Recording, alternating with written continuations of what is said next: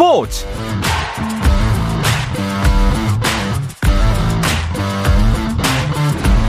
네, 스포츠가 있는 저녁 어떠신가요? 아나운서 이광엽입니다.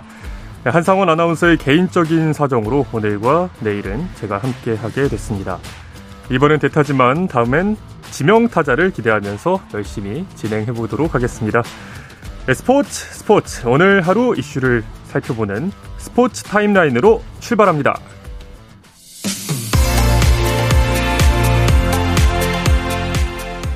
오늘 프로야구는 SSG 대 기아의 광주 경기, 두산과 롯데의 사직 경기, 한화 대 NC의 창원 경기가 비로 취소되고 두 경기만 열리고 있습니다. 먼저 키움 대 KT의 경기부터 살펴보겠습니다. 아두진 대 데스파인의 선발 맞대결이 눈길을 모은 이 경기는 현재 KT가 3점 앞서가다가 7회 5회 초 그리고 7회 키움이 쫓아가며 지금 현재 키움이 적시타를 쳐내며 4대 3으로 역전에 성공했습니다. 이어서 삼성 대 LG의 경기로 가보겠습니다. 2위 자리를 굳히고 있는 LG 그리고 9위로 떨어진 삼성을 상대로는 어떤 경기를 펼치고 있을까요? 경기는 현재 스코어 6대 2로 LG가 앞서고 있고요. 6회 초 삼성이 공격하면서 2점을 뽑아내서 2점을 쫓아가기 시작했습니다.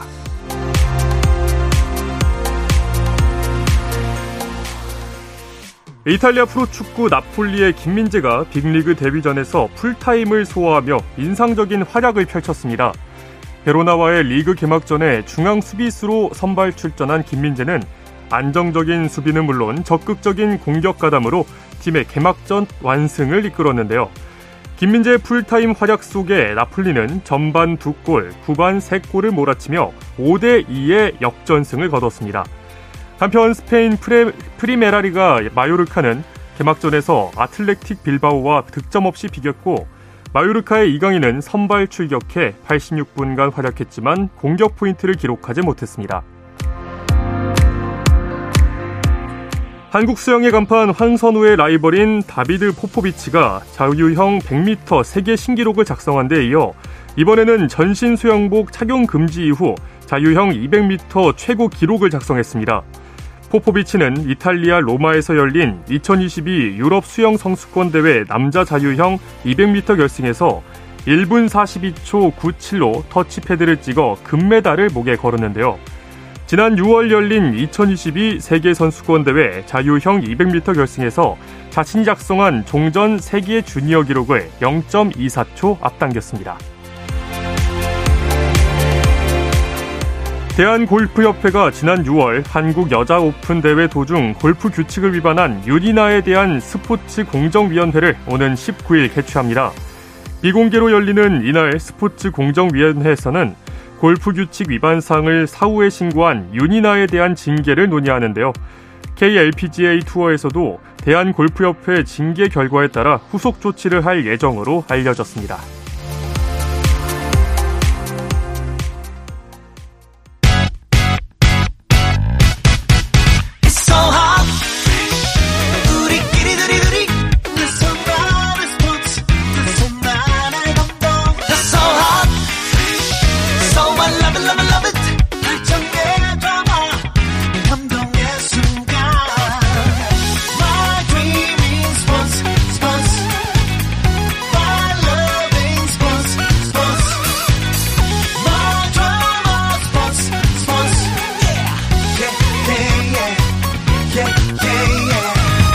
스포츠 스포츠 No problem. 네, 다양한 스포츠 이야기를 나누는 정 PD와 김 기자 시간입니다. 정현호 KBS 스포츠 PD, 중앙일보 김지한 기자 나오셨습니다. 두 분 좀 잘 부탁드리겠습니다. 아, 네, 저희, 안녕하세요. 저희가 또 잘 부탁드리겠습니다. 네, 이끌어 주시기 부탁드리겠습니다. 아, 물론입니다. 네. 먼저 메이저리그 이야기를 나누는 주간 MLB부터 시작을 해보겠습니다. 한국인 메이저리그의 메이저리거의 최근 활약부터 좀 짚어주시죠. 네, 우선 김하성 선수 같은 경우에는 쉴 새 없이 이제 선발 출장하면서 입지를 자주 오다가 최근에 이제 29경기 연속 출장하다 30경기 만에 휴식을 취했고 네. 그 경기에서 샌디에고가 또 대승을 거두고 분위기가 좋았는데 오늘은 0대 3으로 패배했고 이 김하성 선수도 사타수 무안타로 침묵을 했어요. 네네. 어쩔 수 없었던 게 상대의 마이애미의 선발이 샌디 알칸타라 선수인데 지금 싸이 영상 후보 1순위입니다. 그렇죠. 거의 영순위. 예. 지금 뭐 11승 5패 평균 자책이 무려 1.92. 1점대요. 네. 그리고 네. 가장 놀라운 게 이 이닝 수가 173이닝입니다. 사실 요즘 현대 야구에서 이렇게 선발 투수가 이닝을 길게 던지는 스터프형 선발 투수가 많지는 않은데 그렇죠. 이, 이 이닝 수가 지금 173이닝은 2위인 에런놀라가 152.2이닝이기 때문에 압도적인 페이스거든요. 아, 네. 어떻게 보면 약간 예전에 어, old school 스타일의 경기를 모두 책임지는 그런 에이스다라고 볼 수도 있고 네. 오늘도 어, 7이닝 무실점으로 마이애미의 승리를 이끌었거든요. 김하성 선수 얘기로 다시 돌아가 보면은 이제 오늘 다시 라인업에 복귀를 했는데 사타수 무안타로 어 6경기 연속 안타, 5경기 연속 2루타 행진 중단이 됐는데 타율도 그러다 보니까 2할 4푼 9리에서 2할 4푼 7리까지 조금 어 하락한 모습이고 최지만 선수 같은 경우는 어 슬럼프가 좀 길어지고 있어요. 네. 그래서 지금 6경기 연속 무안타였다가 내안타를 치긴 했는데 최근 7경기에서 이 내안타 하나가 전부입니다. 아하. 그러다 보니까 22타수 1안타 타율이 무려 4푼 5리 5할 5푼도 안 되는 상황이고 장타율도 4푼 5리 조금은 아쉬운 성적이 이어지고 있습니다. 아, 조금 아쉬운 성적이 있네요. 네. 어, 김하성 선수가 이제 29경기 출전을 하다가 30경기째 휴식을 네네. 한 거죠. 네. 이게 좀 체력을 보충하라는 의미였을까요? 네, 그러니까 지난 7월 12일에 그 콜로라도와의 경기 이후서부터 계속해서 김하성 선수가 나왔죠. 그렇죠. 특히나 이제 중간에 손가락 부상이 있던 그런 상황에서도 뭐 대타 또는 네. 뭐 대수비 이렇게 해서 이제 그라운드를 이제 나왔던 그런 상황들이 있었는데 네. 그러니까 지금 워낙에 이 김하성 선수가 네. 이 팀에서 뭐 수비도 잘하지만은 공격에서도 제 몫을 이제 잘 해냈단 말이에요. 그렇죠. 예, 그런 것들이 이제 계속 이어지면서 김하성 선수가 또 이제 워낙 또 지금 또 샌디에이고도 이 와일드카드 경쟁을 쭉 하고 있기 때문에 그렇죠. 이 페이스가 좋은 김하성 선수를 뺄 수는 없었죠. 네네. 그러다가 어 이제 29경기 연속 출전을 하다가 이제 결국은 어제 어제 경기에서는 이제 잠시 이제 쉬는 네. 예, 그런 좀 타이밍이 있었습니다. 좀 쉬긴 했지만 앞으로 좀 김하성 선수의 입지가 좀 단단해지지 않을까 이런 생각이 드는데요. 샌디에고 내에서 입지가 굉장히 단단해지고 이 이유는 샌디에고에겐 굉장히 안 좋은 이유인데 그렇죠. 이 경쟁자라고 할 수 있는 팀의 간판인 페르난도 타티스 주니어가 금지 약물이 검출되면서 여든 경기 출장 정지 징계라는 중징계를 받았어요. 네. 그러다 보니까 이제 뭐 타격에서는 타티스 주니어 좀 앞설 수 있지만 최근 네. 김하성 선수의 이제 수비 수치만 보면 거의 팀 내뿐만 아니라 리그 전체에서도 top급이었기 때문에 오, 예. 아무래도 타티스 주니어가 빠진 부분에 있어서 어, 내야, 내야 수비에서의 팀의 안정감을 부여하는 부분에 있어서는 대체 불가한 자원으로 좀 더 확실하게 자리매김할 것 같습니다. 이게 80경기면 내년까지는 못 뛴다고 봐야 될까요? 그렇죠. 이번 시즌 뭐 잔여 경기에서 거의 시즌 아웃이다 이렇게 보시면 아, 될것 같아요. 네. 그럼 내년까지는 좀 김하성 선수도 좀 안심 을 할수 그렇죠. 있을까요? 네, 네. 그렇죠. 현재로서는. 수비에 있어서는. 네. 근데 또 이 타티스 주니어의 약물 복용이 참 충격적이었던 것 같습니다. 이게. 네, 뭐 최근에도 이런 뭐 어떤 도핑 이슈들이 메이저리그에서 간간히 있기는 했는데 네. 그것도 이제 샌디에고에서 워낙에 또 이제 좋은 모습 보여줬던 이 타티스 주니어가 이제 최근에 이제 이게 알고 보니까 이제 피부 질환 치료를 위해서 이 복용했던 이 약에 이제 그 클로스테볼이 이제 포함돼 있었다. 네. 아, 이런 게 좀 문제가 돼서 결국은 이제 메이저리그 사무국을 통해서 이제 중징계를 받게 됐는데요. 음. 어, 이렇게 되면서 이제 타티스 주니어 선수는 이제 올 시즌을 마치고서 뭐 내년 시즌까지도 아마 음. 초창기까지는 아마 조금 뛰기 힘든 그렇죠. 예, 그런 음. 상황이 됐고요. 타티스도 어, 본인이 이제 이렇게 징계를 받고서 어, 이제 선수 노조를 통해서 어, 복용한 약에 금지 성분이 있는지 확인했어야 됐는데 네. 그렇지 못했다. 아, 내 불찰이고 죄송하다. 이렇게 또 사과하는 모습도 있었습니다. 아, 이게 실수라고는 했지만 네. 이 약물 복용이라는 게 선수 한 선수의 커리어에 정말 엄청난 오점을 남기잖아요. 그렇죠. 왜 이게 오점이냐면은 그냥 선수가 아니고 14년 동안 4,440억이라는 어마어마한 금액을 받는 아, 선수이기 네. 때문에 더 치명적인 거거든요. 사실 이렇게 샌디에고 입장에서 10년 이상 장기 계약을 맺는다는 건 야구만 잘하라는 얘기가 아니에요. 팀을 어, 대표하는 간판 선수가 되어달라는 의미였을 텐데 네네. 이 부분에 있어서도 좀 결정적인 오점을 남겼잖아요. 이렇게 되면 이제 샌디에고 입장에서는 이제 이런 생각이 드는 겁니다. 이 계약 혹시 파기할 수 없나?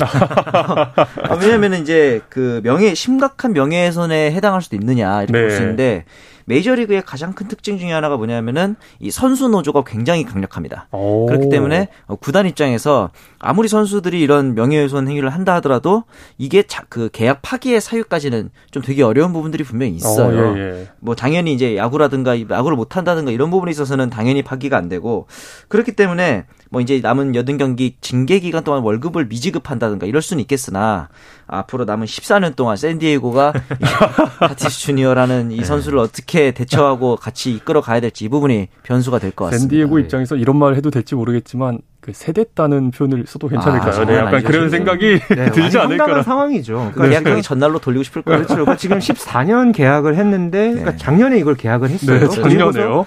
올해 지금 부상 때문에 거의 이제 뛰지 못하다가 그렇죠. 복귀하려고 하니까 지금 이런 지금 상황이 지금 벌어졌단 말이에요. 맞아요. 그러니까 지금 4,400억 원 중에서 지금 한 14분의 2, 그러니까 한 7분의 1, 뭐 네. 8분의 1 정도의 지금 그 금액을 거의 지금 허공에 날렸다고 아, 볼수 있겠는데 그 정도면 아, 정말 한 500억 넘는 예. 500억 넘는 그렇다면 정말 예, 샌디에고 입장에서는 정말 당황스러울 수밖에 없는 그런 입장이 이 프랜차이즈로 키우고 싶었을 텐데 네. 벌써 500억을 날려버리고 맞습니다. 네. 네.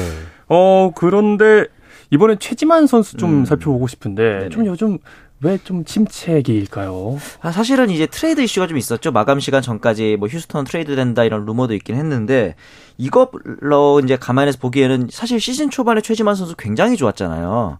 그래서 이렇게까지 슬럼프 걸 줄은 솔직히 저도 몰랐는데 어, 이 부분에 있어서는 제가 생각하는 가장 큰 문제는 최지만의 가장 큰 장점인 출루율 부분이 출루율. 좀 무너졌다. 음, 최지만 네. 선수가 아무리 타격이 안 좋아도 볼넷을 많이 얻어내는 선수인데 최근 7경기 성적이 11개의 삼진을 당하는 동안 볼넷이 단 2개밖에 없습니다. 2개요. 네. 네. 이렇기 때문에 타, 지금 출루율도 1할 때고 이런 부분에 있어서는 이제 최근 페이스를 봤을 때는 조금 더 볼넷을 많이 얻어나가면서 공을 많이 보면서 페이스를 찾는 그런 노력을 좀 해보면 어떨까라는 개인적인 생각은 듭니다. 네.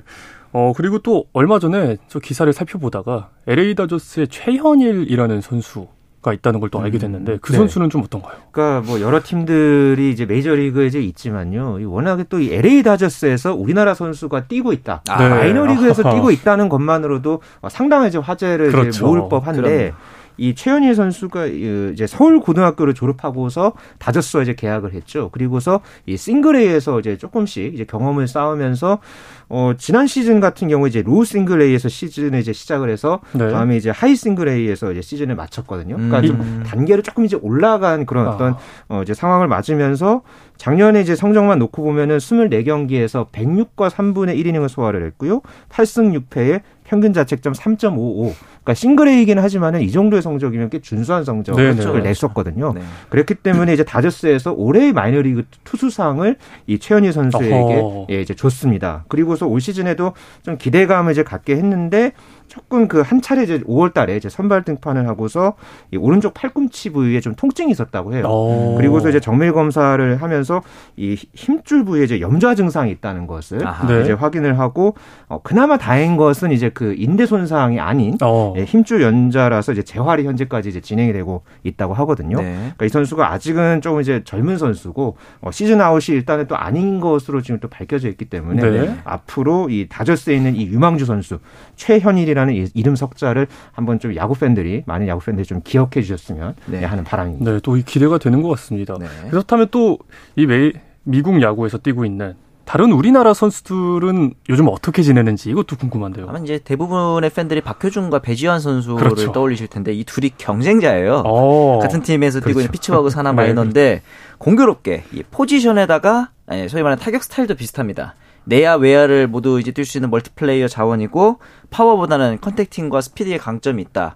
자원도 그 같은 좌타고요. 이러다 보니까 스타일이 너무 비슷해서 박효준과 배지환 두 선수가 모두 call up되기는 솔직히 좀 어려워 음. 보이는 부분도 있어요. 우리나라 사람들이 그동안 메이저리그를 보면서 뭐 김병현 선수도 잘하고 박찬호 선수도 이런 적은 있었으나 같은 우리나라 선수들끼리 경쟁을 하는 포지션에서 경쟁하는 경우는 드물었잖아요. 그렇죠. 한 번도 없었을 것 같은데 이렇게 되면서 약간 그 우산 장수처럼 박효준이 너무 잘해도 배지환 선수가 힘들고 배지환 선수가 치고 올라오면 박효준의 자리가 없어지는 이런 양 선의의 경쟁 과연 어떤 구도로 갈지도 재밌어 보입니다. 네.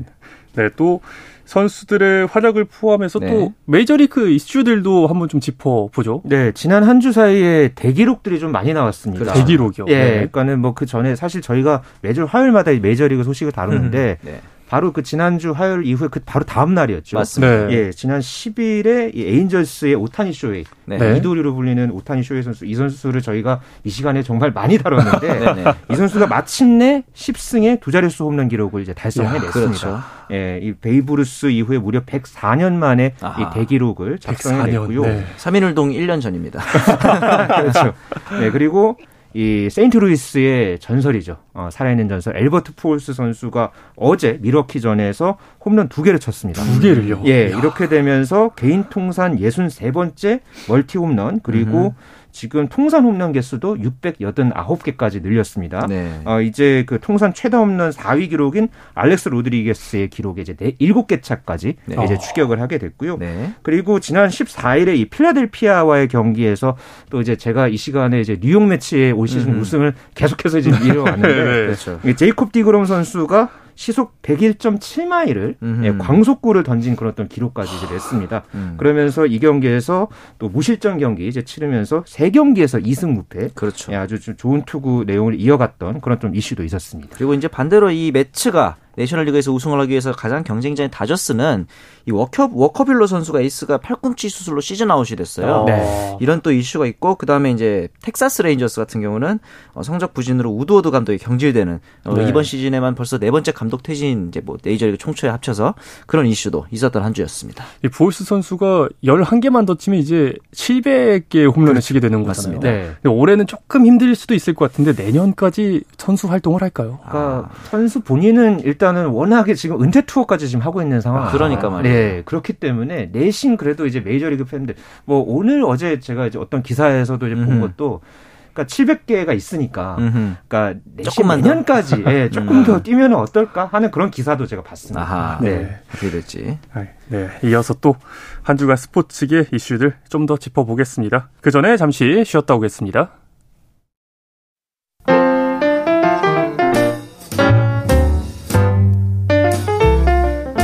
정 PD의 깊은 내공, 김 기자의 behind story. 배구 이야기는 KBS 1라디오 스포츠 스포츠에서 배구 선수 출신 해설위원 저 한유미도 듣습니다. 정 PD와 김 기자 많은 청취 부탁드립니다. 네, 어떤 스포츠 이야기도 나눌 수 있는 시간 정 PD와 김 기자를 듣고 계시고요. 정현호 KBS 스포츠 PD, 중앙일보 김지한 기자와 함께하고 있습니다. 어, 지난 한 주간 스포츠 이슈들 좀 더 짚어보겠습니다. 어떤 뉴스들이 좀 화제였나요? 네, 18세 이하 여자 핸드볼 선수권 세계 선수권 대회에서 네네. 우리나라 28세 이하 여자 핸드볼 대표팀이 우승을 차지했습니다. 아. 정말 이 여자 핸드볼에서 특히나 이 또 유럽에서 열린 이 대회에서 이렇게 또 우승을 이제 차지하면서 이 모처럼 우리 여자 핸드볼에 이제 쾌거가 네네. 있었고요. 그리고 지난 한 주 사이에 또 이 배구계 소식들이 많았죠. 네. 남자 국가대표의 ABC컵 이 도전도 있었고 네. 그리고 코보컵 대회가 또 개막한 지난 한 주였습니다. 네, 맞습니다. 네. 어, 또 우리나라 어린 여자 핸드볼 선수들이 네. 큰일을 냈네요, 정말. 이 세계 선수권에서 비유럽 국가가 우승한 게 지금 이제 우리나라 대한민국 최초입니다. 아, 전체 국가 예, 모든 나라 중에서, 중에서 비유럽 국가가 예. 역대 대회에서 어, 항상 유럽이 이제 우승했던 대회였고 네. 사실은 4강에 진출한 것도 우리나라밖에 없어요. 지금 보면은 이제 2006년에 우승을 했고 2006년과 이제 2006년에 준우승했고 2016년과 18년에 또 3위를 했고 그러니까 유럽을 제외한 다른 대륙에서는 사실 4강에도 들지 못했던 네. 그야말로 이제 핸드볼 하면 유럽이었던 이런 상황이었는데 굉장히 이런 상황에서 어, 우리나라가 무려 8전 전승으로 우승을 했습니다.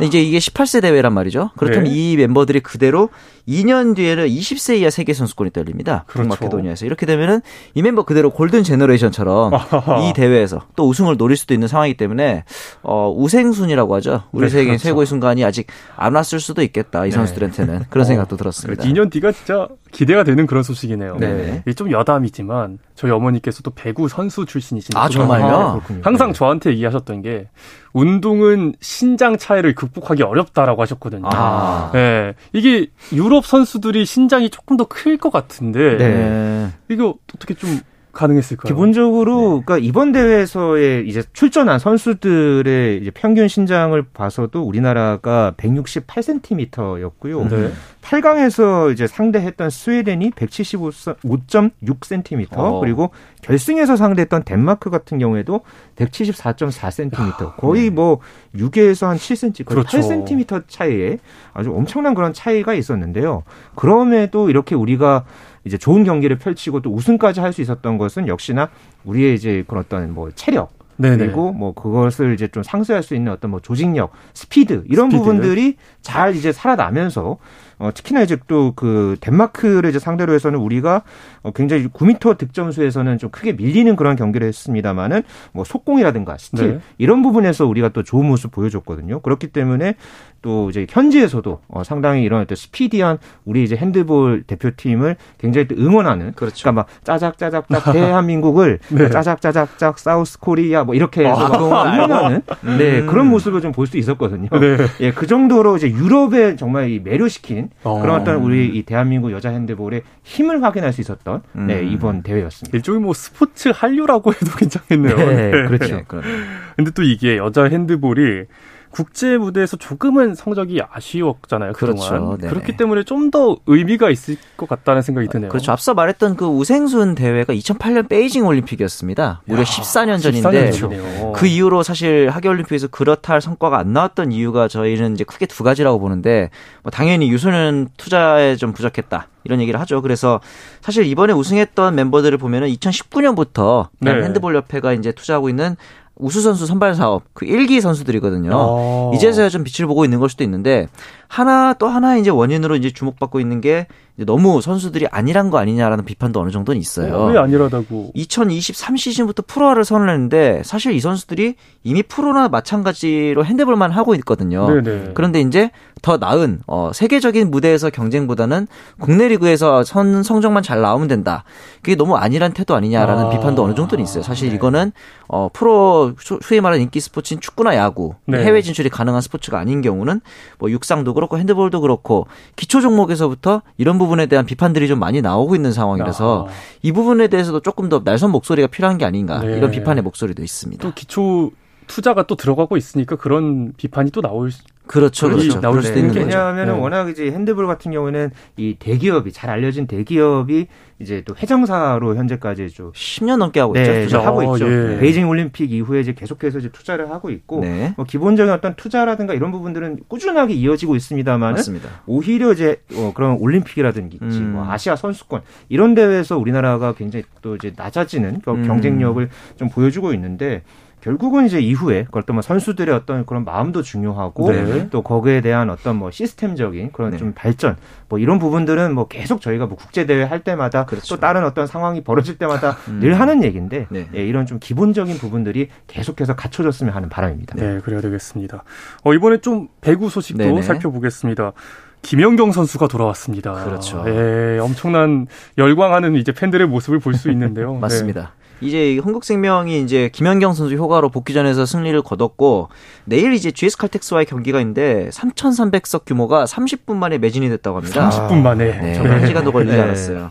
그러다 보니까 이제 입석까지 운영을 할 정도라고 하니까 지금 순천에서 열리고 있잖아요, 이 대회가. 네. 김연경 효과가 굉장합니다. 네. 어허, 정말 이게 휴가가 진짜 큰 것 같은데 음. 어, 또 돌아온 김연경 선수의 새 감독인 또 권순찬 감독까지 그렇죠. 있잖아요. 또 전술 네. 변화도 있고. 네.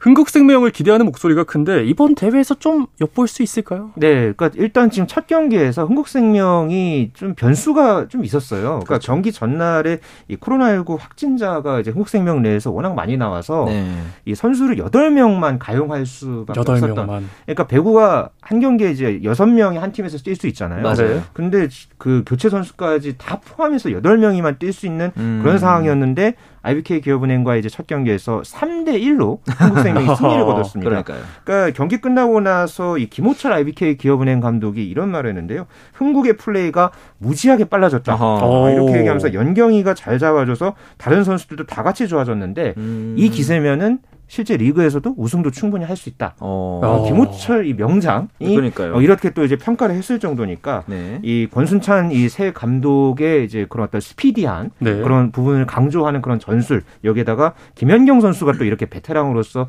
중심을 이제 잡아주는 네. 이런 모습까지 더하면은 컵대회뿐만 아니라 앞으로 뭐 리그에서도 예, 충분히 새 시즌에 기대해 볼 만한 그런 상황입니다. 네, 또 코보컵에 대해서 좀더 네. 어, 자세한 정보를 모르시는 분들도 있을 것 같아서요. 네. 좀 소, 좀 소개를 해주실 수 있나요? 두 조로 네. 나뉘어서 진행되는데 남자분은 우리카드 한국전력, 현대캐피탈, KB 손해보험이 A조, OK금융그룹, 대한항공, 상무, 삼성화재가 B조로 나뉘고요. 여자부 같은 경우는 흥국생명, IBK, GS칼텍스가 A조, 그리고 이제 페퍼저축은행, 한국도로공사, 현대건설, 인삼공사가 B조로 나뉘는데 네. 각 조의 1, 2위가 준결승에 진출해서 이제 결승 진출을 놓고 다투는 시스템이 되겠습니다. 각 조의 A조, B조의 1, 2위가 네. 올라가서 준결승에 올라가서 이제 상대 네. 1, 2위와 2위와 1위가 맞붙는 그런 아, 시스템입니다. 네. 어, 여자분은 이제 조별 리그가 끝이 났나요? 일단은 지금 경기가 진행이 되고 있고요. 맞습니다. 그러니까 지금 IBK 기업은행과의 경기에서 이제 어제 이제 GS 칼텍스가 3대 0으로 또 완승을 거두면서 네. 결국은 GS 칼텍스는 지금 준결승에 먼저 네네. 진출했고요. 네. IBK 기업은행은 이제 2연패를 당하면서 네. 어, 결국 이제 토너먼트에 오르지는 못했습니다. 그리고 네. 오늘 그 지난 시즌 1, 2위 팀 간의 이제 대결이었죠. 네네. 현대건설과 도로공사의 경기에서는 도로공사가 맞습니다. 3대 1로 아, 예, 승리를 거두면서 경기가 진짜 어, 예. 마지막 4세트에 32대 30까지 갔거든요. 아, 엄청난 네, 접전이 펼쳐졌습니다. 대유나와 김세인이 42점을 합작했고 예. 굉장히 명경기였습니다. 어, 남자부 경기는 좀 어떻습니까? 네, 남자부는 아직 시작하지 않았고요. 네. 21일부터 이제 시작이 됩니다. 그래서 아까 이제 소개해드린 대로 이제 조별 리그를 치른 뒤에 음. 27일과 28일에 4강 토너먼트가 치러질 예정입니다. 네. 네. 어, 남자부는 좀 이적생도 많고 그렇죠. 또 감독 교체도 네. 많았기 때문에 주목주목할 만한 이런 포인트들이 좀 있을 것 같아요. 그렇죠. 이 하현영 선수 같은 경우도 이제 삼성화재로 이른 유니폼을 바꿨고